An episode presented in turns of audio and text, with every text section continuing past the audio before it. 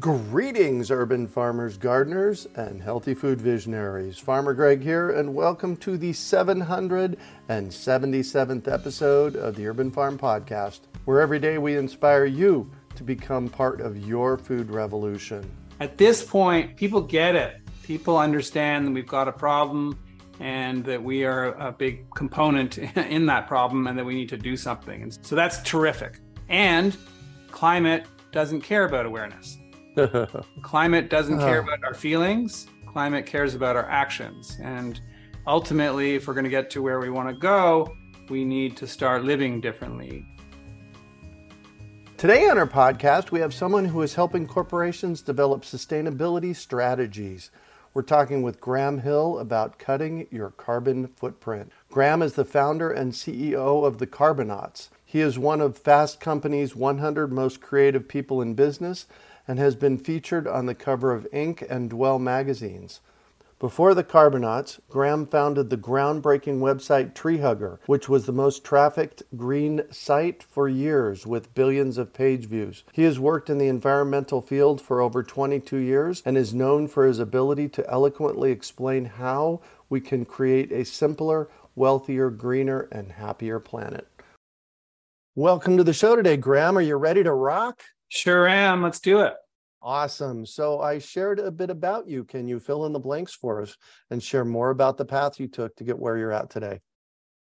Yeah, absolutely. I call myself a designpreneur because I studied architecture and product design, so very much from that angle, but always wanted to, was very curious about business and from a very early age. And so that's been my focus. I was very lucky uh, during my studying product design at Emily Carr in Vancouver in 93, 94 to fall in love with the internet mm. uh, and just get enamored and wa- wanting to work in that space. So I moved to Seattle immediately upon the ending school. And my cousin Tish Hill and I set about uh, starting a company uh, to build websites. And this was very wow. early, one of the early, early, early ones. And we got Microsoft as a client. We did good work, grew it to 60 people, and sold it. So that was a big part of things. And that basically meant that I got to New York and I'd made some money at an early age. And so I was very fortunate and, and fortunate. And then I was able to be choosy about what I wanted to do and even self fund things. And since 2000, I've been focused on environmental matters. Why? Largely hippie parents and reading and probably architecture. There's just a yeah. focus on thinking broadly. And so I've been very lucky to be focused on that since 2000. I worked on a plant based air filter for a little bit there and got some bad scientific advice, but still got me into the area. And basically, out of frustration in 2004, started Treehugger, uh, which I'd been thinking about for a number of years at that point. And Treehugger is a, a tongue in cheek name. Uh, it's actually, we love the hippies, but Treehugger was uh, not very tree hugger, in fact. Uh, and we were unique in that uh, environmental media at that point was just terrible for the most part. And we created first cool green website, uh, a website that was positive, was about inspiring by hope instead of by fear, was bipartisan, so it appealed to uh, both sides or all the sides, was pro business. We felt that the business could be a real part of this and just was designed forward. And it really took off because it just appealed to a much larger sector of our society. And uh, yeah, just people felt like they'd found their people and they'd found their tribe. And so it went very well. And we became, as you mentioned, the biggest green site on the web for a bunch of years in the mid 2000s. And then sold to Discovery of, of Discovery Channel fame, now mm-hmm. Warner Brothers Discovery and they were fantastic. I worked for them for a couple of years. They kept a, took great care of the site, and it had various joint ventures, etc. And eventually ended up at IAC, actually under the management of a good friend Neil Vogel in New York. So Treehugger is still going strong, billions of web pages later, and yeah, I'm happy about that. Then I spent about a decade focused on small living uh, small living being just the idea that if you apply smart design, technology, and a little behavior change, that you can create a, a, a life uh, that will save you money, that will reduce your footprint, and that ultimately uh, a smaller, edited life is actually a happier life. And so we did a bunch of media at Life Edited. Uh, uh, gave a, some TED Talks on the various subjects. And we did some really cool projects, apartments, houses with moving walls and transforming spaces. So lots of Murphy beds and just trying to do more with less. One of them was on the cover of the Dwell Small Space issue yeah, just a lot of really fun, sort of high design, cool stuff. And that was a great period. And then about three and a half years ago, in 2020, I started a company called the Carbonauts. Mm-hmm. And the big idea there is simply that one thing that was very different from Tree Hugger days was that we have awareness. In Tree Hugger days, the beginning of Tree Hugger back 2004, this was about mainstreaming green. How do we get this thing more widely known? At this point, people get it. People understand that we've got a problem and that we are a big component in that problem and that we need to do something. And so that's terrific. And climate doesn't care about awareness. climate doesn't care ah. about our feelings. Climate cares about our actions. And ultimately, if we're going to get to where we want to go, we need to start living differently. And that can certainly start with the great solutions that exist at this point. And but understandably, many people, your average person doesn't necessarily know what to do. It's confusing. There's a lot of misinformation, disinformation, just information period. With busy lives and stresses, it's hard to know what to do. And so people tend to not do much. And so our role is really to help with that, to make it easy and really personalize it to people so that they can actually make a difference. So, one story that we tell, which is a, a story we've, we're retelling, Peter Kalmus, uh, a climate change scientist, tells, is about uh, a blogger on a plane flying from North America to Asia, and they're proudly talking about how they brought their reusable water bottle and therefore are able to avoid a whole bunch of the uh, plastic glasses that they would be getting on the plane. he says, Great, definitely do that. And you should be aware that the flight you're on is the equivalent of 100,000 water bottles in terms of emissions. And so, wow. We, and we tell that story not to flight shame, and this is very important. We're really not about judging, but just that it's important for people to understand how all this stuff works to, so you understand the scale of things such that you ideally put the effort the willpower the money in the places where you have the most impact. And so uh, in that example if you were spending a lot of time thinking about recycling and worrying about your reusable water bottle but very little time in thinking about how you might pack two stack two trips together or skip a flight in some way over the next decade, you'd be really focused on the wrong area. And so that is what I would say is a, a big part of what we do. The way that we've translated this is we tend to do workshops. And, and so we're in employee engagement around mm-hmm. sustainability for big companies. And so in the Fortune 1000, we have some, a bunch of them literally in the Fortune 50. So some really big companies. And those companies, they've got often really aggressive sustainability goals, which is fantastic. Yep. Such good news. And frankly, it's surprising to me. So I'm really happy about that.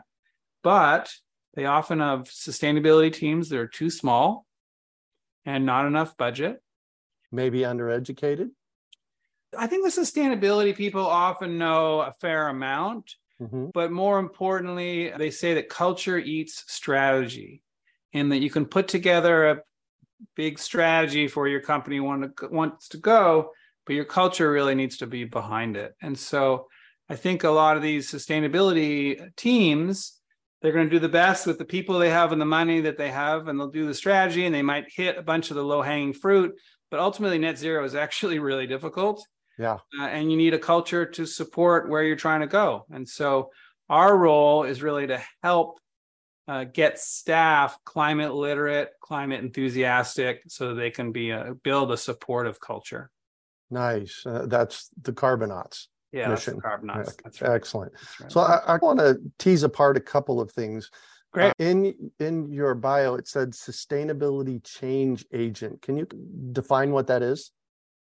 Sure. I think my role on this planet is to, yeah, try to move culture and get people to to live in a different manner. I, I have clearly seen now for coming up on 24 years that we've got an issue with the climate that we have to deal with. And it's also very clear to me that we've lost our path somewhat.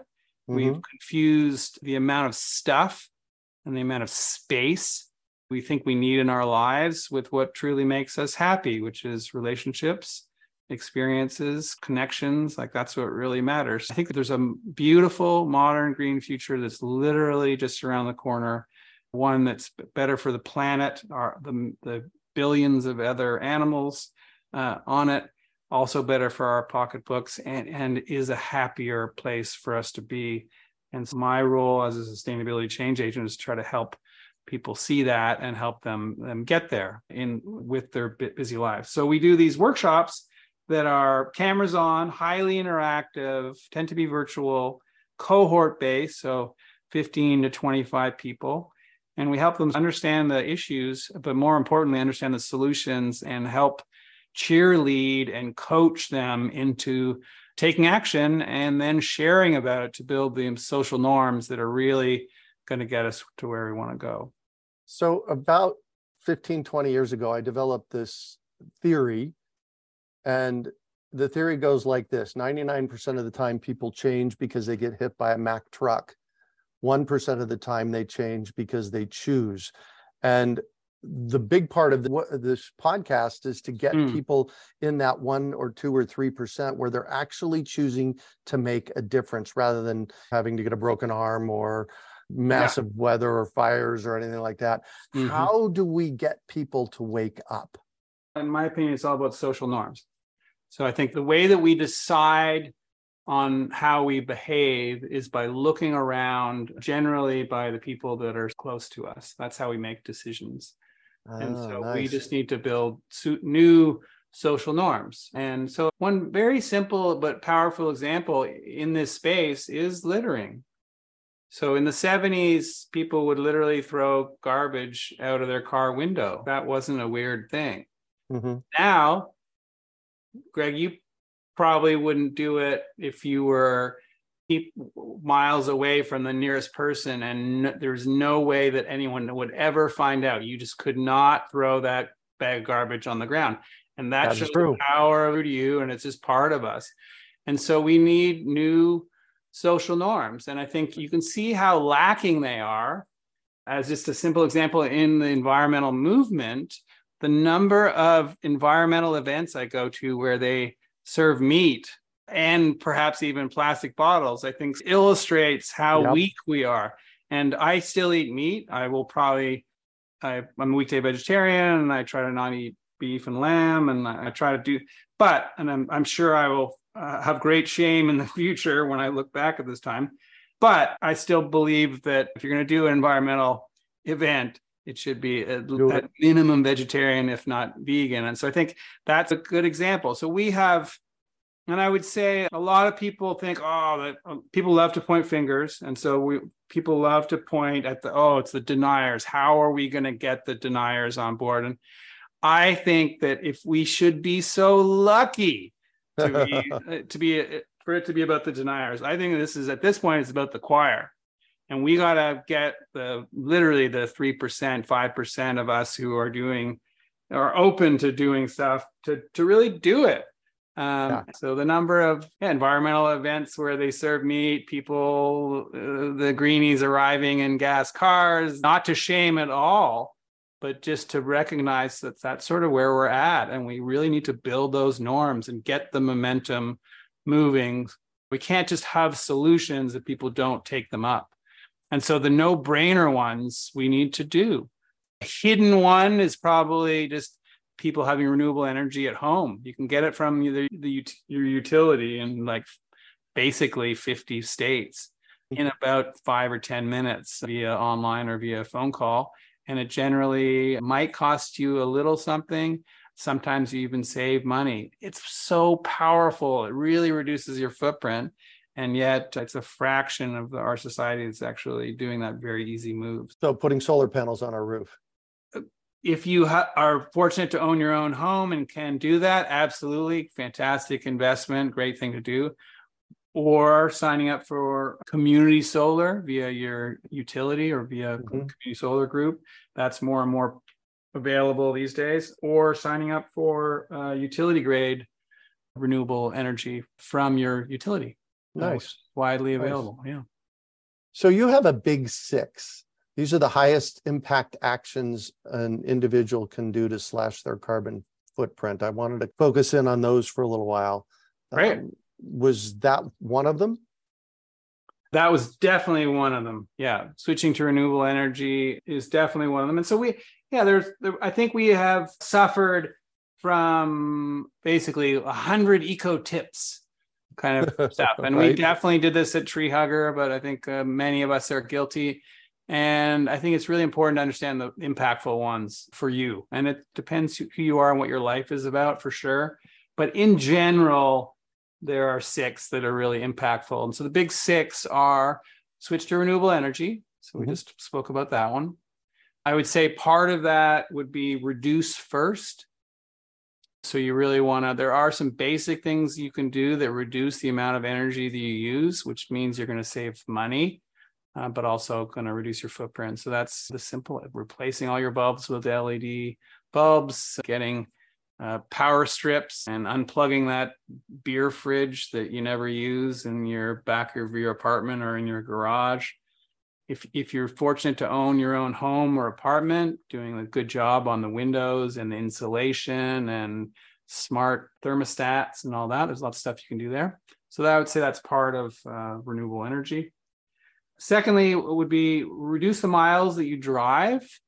Many of us have to drive. If you can reduce those, that's fantastic via biking, walking, public transportation, carpooling, etc. And then if you own a car, or even if you share a car or, or take taxis or whatever, you want to drive electric as much as you can. So the, they have they're not perfect. There's some issues, but they are definitely a lot better than your gas cars. And so trying to yourself into an EV or a plug-in EV because many of those will have a gas engine and an electric battery and engine. Many of us drive not that many miles a day. And if you're plugging in with a plug-in hybrid, you're going to be driving electric most of the time. So that's that's the second one, so EVs. Third would be food related things. And so that's a move to a plant rich diet, ideally as close to vegetarian or vegan as possible for many reasons, one of them being animal cruelty for sure. So, plant rich diet, food waste. So food waste is 8% of global emissions. It's huge. That crazy. And so it's crazy. And so one great thing to do is just get focused on food waste. How do you reduce your food waste? And that will can save like a one or two thousand dollars a year because that's how much the average American wastes in food. So you can really do something about that, and there are multiple benefits there. Uh, and then composting, whether you live in an apartment or a house, uh, you can do it. It doesn't take up much space. It doesn't actually create that much volume. It's not that complicated. It's fun, and uh, that'll make a difference. So those are uh, so food waste, composting, plant-rich diet under food. Then we have flying, and the average American only takes one flight. I think just uh, like basically a, a, return flight every couple of years, but many of us fly a lot more than that. Mm-hmm. And uh, flights are often half a ton up to 10 or more tons if you're going far. So it's a, their flying is actually has huge emissions. And so we really want to reduce those. There are lots of things you can uh, do there, but we talked a little bit about that. Stacking trips being great one. Going yeah. less often, but staying longer is a, also a good one. That'll save you some money too and save you some travel time. Yep. Uh, you can use Google, Kayak, and others to buy lower carbon flights. And so that's oh, nice. Look at there. That's big. So yeah, so flying is another offsets. These are controversial, although they shouldn't be. Offsets, uh, there definitely have been some uh, bad actors out there and some shenanigans, but there are many valid, important offset projects out there that need your support. And you're not going to get to zero in terms of your footprint. And so this is a great way to get you to zero. So reduce first, do all the things, but then buy high quality offsets with pragmatic projects like methane capture, like refrigerant destruction, things like that. So offsets is another. And then the final one is social norms, which we've spoken about. So much of our society thinks that basically half of us care when uh, about climate when actually 70% of us care. So a good 20% care uh, more of us care than we think we do. So part of you want to do these things but then you want to talk about them in a non-preachy non-judgy helpful positive manner in order to build these social norms. Uh, shaming people judging people is no way to get them to, ch- to change. In fact, it may cause them to dig their heels in.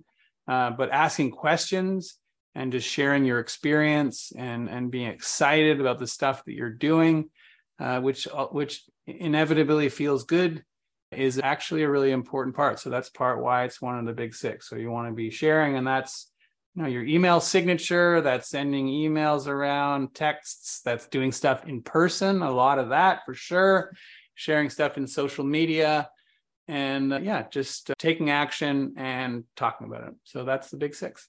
Nice. And it sounds like you've well thought them out. Yeah, for sure. Yeah. It's uh, once you look into the stuff, it's pretty, it's fairly obvious which ones the average person should be focused on. So let's look forward to what is possible. Can you paint a picture for our audience and describe our beautiful green future like where are we going with this? The the nice thing about this like there's some great cartoon like what that's something like, like what happens if this stuff isn't true right? This climate if uh, global warming is a hoax. Yeah. And the punchline is basically yeah we're, we're going to make the world a better place. So many of these things are just so positive. Like we just organic farming just as one Amen to that. It's just better for our health, like regardless. So I think all these, so I'd say that's one, just it's healthier. I would say efficiency is that's our world gets better when we get more efficient and electric things are more efficient and getting energy from sun and wind which is an unlimited resource mm-hmm. and can get to us in a cleaner manner than fossil fuels, which is a limited resource and will run out and has terrible challenges in how we make it into energy, how we find it and make it into energy. I think the, a beautiful green future is one that's healthier. It's one that has a better economy. It's more efficient. It has better functionality. Something like an induction stove. It's way easier to clean mm-hmm. safer in terms of heat for your kids. It doesn't have a whole bunch of nasty substances in your own home from the gas. Yeah. So it, it heats up really fast. Michelin chefs, many of them love the inductions, the modern inductions, maybe not the earlier ones. There's some great functionality with many of these things. Heat pumps, uh, whether for your water or to heat or cool your home, um, say the heat pump will save you like a thousand dollars a year. Heat pump water heater will save you like five hundred a year. So they're nice. just it's just a better way of living, and and I think just I think we feel on the animal front, if we can get like cell based meat or replacements or just more widely available, tasty vegetarian cuisine, like Indian food, which can be amazing. Oh my gosh. Yep. I think that can make such a difference. And I think we'll feel better. As I said, I'm still eating meat, but like we're literally there are 92 billion animals we kill every year. Wow. And almost worse than that is that we torture most of them, lead horrific, torturous lives. Like I think yeah. we will look back with great shame. So I think we'll feel better too as we live in, in a in a way that we're like we're causing the extinction of many animals and we're causing the health issues with our societies with our families like people are getting sick because of the way we're living so i think this cleaner healthier more efficient way of living. It's just it's just simply better, period. Even if you thought climate change was a hoax, it's still better in so many ways. I think that this is really a timing issue. We would, in terms of climate, we would absolutely get there. Uh, we've been moving forward. Women's rights, civil rights, animal rights, like everything's been headed generally in the same direction with in the right direction with some bumps along the way and some sliding yeah, yeah. back, which I, we don't need to get into in this podcast. Uh, but I think we've been headed in the right direction. The problem is we have just have a time period if we had 100 150 years to figure out climate we'd be fine. Um, but we don't. We have um, a lot less time uh, and so we just need to to focus on it. So there's a, wake a, up. there's a great beautiful modern green future just around the corner. We have most of the technologies and knowledge that we need to get there and we just have to get about getting there. Yeah get people on board. Yeah. Do a sustainability dinner series yeah, I was a long-time New Yorker. I still am. I lived there for 19 years, more than anywhere else. I love it, love it, love it. I had a pretty deep network of sustainability people there, just because I was focused on sustainability for the whole time I was there. Yeah. And so in LA, about a year ago, I just was like, I got to meet the people. And so I started throwing 15 person sustainability dinners at my home, and I've done 30 of them or so. And then I started doing them in oh, other nice. cities where we have staff. And so, yeah, I've done tons of these dinners. And then I started doing a drink series. So we're doing a monthly. We've done the last couple months. We got 100 plus people, all sustainability people at a bar, a bar restaurant kind of thing. And so I'm doing those. I'm also leading some hikes, trying to get a little volleyball together. I have a book club. We're reading Braiding Sweetgrass, which is awesome. We have a film club that we're starting. So I'm just trying to build community around sustainability. There's an organization which I, am sure is still going strong in some cities called Green Drinks. We used to be huge in New York back in the 2000s. Mm-hmm. Uh, and seems to have it's is not huge everywhere. Tell us a little bit more about Carbonauts, and if somebody's interested in engaging with you there, how, what does that look like, and how do they go about that? So we're there might be people on your audience that are fit, or but more likely is that they might know people. So our stuff is, is not mandatory. And so we tend to need really big companies because the companies pay for the staff to do the stuff and then they offer them and then we get signups and we need 15 to 25 in the room. So normally yep. we need signups of about twice that. So we tend to work with pretty big companies.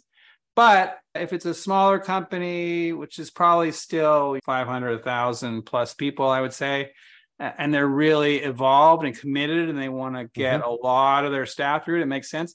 Otherwise, we have such startup costs to get really that we don't tend to work well with small businesses. But yeah, so we're we're looking for ideally a thousand person up that are really committed to this, and we can help. We have a whole bunch of off the shelf workshops we also can customize and we also can create uh, brand new. And so the ideal client, we, awesome. we put together a, a drumbeat of content and activities. So something monthly for the, a year kind of thing.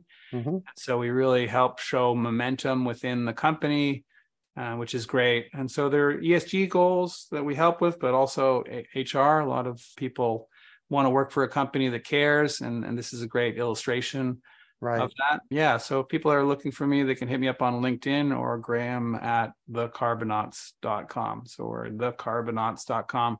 Unfortunately, there's a, there's a company that makes a low carb bread called Carbonaut that has um, become very popular since we started the company. So it can be oh. a little confusing online, but we're the plural. And if you look for the plural, you'll find us. The Carbonauts. Perfect. And do you work with yeah. universities at all? We haven't yet, but we'd be interested. It's just I the see. same thing. We just we need them to have a larger commitment. Otherwise, just yeah. the cost of us getting started just doesn't pencil. It's awesome. You'd think works putting together and managing workshops would be a simple thing, but it's actually uh, fairly complicated. And we work with we have our own carbon calculator, and yeah, we do. It's yeah, it's quite the sophisticated op- operation. Awesome. Mm-hmm. Awesome, awesome. So I'm going to shift on you, and I'd like for you to talk about a time you failed, how you overcame that failure, and what you learned from it. So I, I, would say after I sold my first company, I set about doing, it was actually a humor oriented thing. This was in like 2000. And I, I would say the failure there was that I was ahead of myself and not focused on the DNA and the product itself. I was up at a working at a higher level not in a good way. Uh, mm-hmm. And so ultimately, the product wasn't that great. And so the higher level ideas, we're going to raise money and then we're going to do this, we're going to partner here, da, da, it didn't really make any sense because I didn't have the product product focus that it needed. So I think if that makes any sense, just got to be careful not to get too airy fairy with things. So uh, I don't know, maybe an example would be you're uh, putting together a, a, CPG company focused on like energy bars. Like you got to get that energy bar to taste really good. Right. If you don't have that, then nothing else matters. So you got to get the product right. So I'd say that would be uh, one example. The other example would be LifeEdited. In fact, I think I just didn't ultimately the idea was to become a, a, a real estate developer. Mm-hmm. I just didn't spend enough time really thinking about what that would be like and whether that would actually be a good fit for me. And so it took me a long time to realize, wow, I knew I didn't want to be an architect. I thought I wanted to be a real estate developer, and you know what? It's just not a good fit for me. So the yeah. the failure there was just not spending enough time just stepping back and and thinking, okay, where are we going? And does that make does that fit? Does that fit? Yeah. Do I like that? Yeah. So those would be two failures. Awesome. And your greatest success? I like to think so far. TreeHugger, I think, is probably my greatest success. It's hard to understand unless someone like yourself gets it. Like people that were around in the early days, like we really we created something, and it wasn't me, it was a team. Yeah. We created something very special and that really didn't exist before. Oh, and I know. So when people found it, they felt like, wow, this is my tribe and this feels good. And so that was obviously amazing. I made a bunch of money, like cool, but very rewarding in, in that I see the light in people's eyes that I, I help we I help create something that really help inspire people, help them uh, do great research and find new people and come up with the ideas. And and I think we were part of a ton of business plans also. At that point, this is 2004. The idea that you could do well while doing good just wasn't that common. New, so, yeah. So in green, like I'm sure we were part of many a business plan, and so I think that ripple effect I'm very proud of as well. And what's your big why? Why do you do what you do? I think I'm an entrepreneur and a designpreneur, really. And I think like both of those are, are largely about problem solving. Mm-hmm. And so I think, yeah, that's my big why to see there's this really big problem that, that needs to be solved, both for our for humans, but also for our other animal friends. Uh, Everybody on the planet. Yeah, and that's the that's the why. And yeah, and I, I choose it in a way because it's a very challenging problem. Feeding the hungry or something, it's, it's a lot more direct and you can feel the results. This is a very long, longer term, complicated. Yeah, it's a very, really tricky problem. So that's yeah. why I'm still at it 23 years later. one of my one of my favorite quotes is and the gentleman from the Land Institute said it, and I'm paraphrasing. If you're not thinking out 100 years, you're not thinking big enough. Mm, yeah. Yeah. Love that. Yeah. Yeah. And if you could recommend one book for our listeners, what would it be and why? I would say The Overstory as an example of a fiction book. Mm-hmm. I think won a Pritzker Prize. It's a long one, but I think it's just a beautiful story that really helps you if you're not already in love with trees, fall in love with trees. And yeah, I just I I thought it was really great. And so I think that's part we we save what we love. Yeah. And so I think the, those similar would be like a more something to watch would be the um, my octopus teacher. Yes. Helps you fall in love with nature and animals. I think those are really powerful. And then while I'm slipping other things in that you asked me not to, I would also say Ministry for the Future is more of a, a negative, a little more scary, but also a pretty great book. And that's fiction. And that's about climate change. And uh, I quite enjoyed it. Awesome. Thank you for that. Yeah. And what one final piece of advice do you have for our listeners? It's a marathon, not a sprint. Try to get connected to stuff that really matters because years can rip by and yeah really try to understand what makes a difference for you what makes you happy it's not space and stuff it's it's people and relationships and connections and experiences and yeah. um so yeah there's some advice. Awesome. Thank you so much for joining us on the show today graham. Yeah thanks for having me. You bet. And how can our listeners get a hold of you and uh, your organization? Graham at g-r-a-h-a-m at thecarbonauts.com is good. Linkedin is a great place. You can find me on there and uh, thecarbonauts.com is our website, which needs some work, but uh, don't they all? Story of my life. It's a, it's a constant thing. You know that from TreeHugger days, I'm sure. yeah. You can also find show notes from today's podcast at urbanfarm.org forward slash the Carbonauts. We hope you enjoyed today's episode of the Urban Farm Podcast. Remember to listen for tips, advice, and resources to help you on your journey with urban farming. You can find us on the web at urbanfarm.org or send us an email to podcast at urbanfarm.org. In the words of Vincent van Gogh, great things are done by a series of small things brought together. Be encouraged that with each lesson learned and skill developed, you are one step closer in the direction of your dreams.